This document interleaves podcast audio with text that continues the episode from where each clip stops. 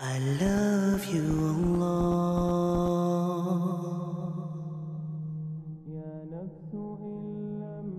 There's a very powerful hadith that shows us the dangers of showing off your good deeds to other people.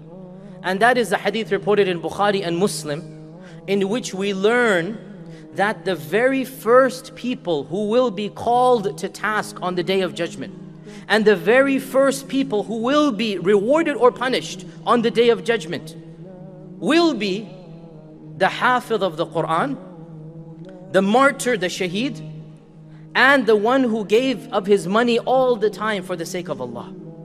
These are the first three people whom Allah will call in front of Him. And as everybody is looking at them, they will think Allah is honoring them, Allah is rewarding them, Allah will give them the first share of the pie of Jannah. So Allah will ask this hafiz, why did you memorize the Quran and why did you recite at these gatherings and at these masajid? Why did you go and do this? So the Hafiz will stand up with pride and he will say, Oh Allah, I did it to bring honor to your book. I did it for the izzah of the religion, for the glory of the religion. I did it for your sake, O Allah. And Allah will say, Kadhabta, you're lying. And the angels will agree and say, You are lying.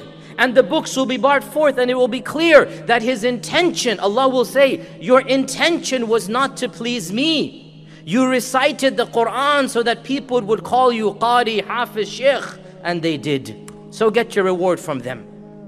And then the second person, the martyr, the one who waged a legitimate expedition and he gave his life for the cause of Allah subhanahu wa ta'ala. He will be asked, Why did you spend your life in the way of Allah?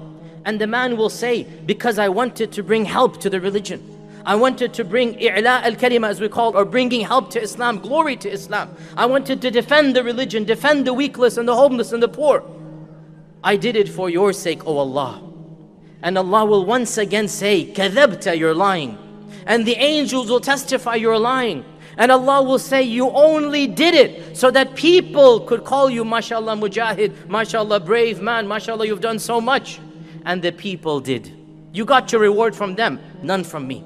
And the same with the third person, that he will say, I gave of my money to be a generous person for your religion. And Allah will say, You only did it so that you could be known in the community, so that people would call you generous. And that is exactly what they did. And then Allah will punish these three in front of all of the creation, and they will be the very first people to enter the fire of hell. billah. And Abu Hurairah was listening to this hadith, and the Prophet ﷺ tapped his knee and he said, Ya Abu Hurairah, these are the first three people who will taste the fire of hell. The Hafidh and Qari. And in one riwayah it says the scholar and the orator. May Allah Azza wa protect all of us. And the one who is a shaheed, the martyr. And the third one is the one who is generous. Why? Because their intentions were not correct. They had this mixing of intentions. They wanted to show off their deeds. And imagine, brothers and sisters, imagine the fate of the person. He's doing good his whole life and he thinks he's going to meet Allah with all of this good. And then he is told, You didn't do it for my sake. You did it for your own ego. You did it to inflate your own prestige on the people. Why are you wanting me to reward you when you didn't do it purely for my sake? Imagine the fate of that person. And therefore, brothers and sisters, we need to make sure we are not that person. We are not that person on the day of judgment who is told you wasted your whole life and all of your deeds will be thrown back at your face.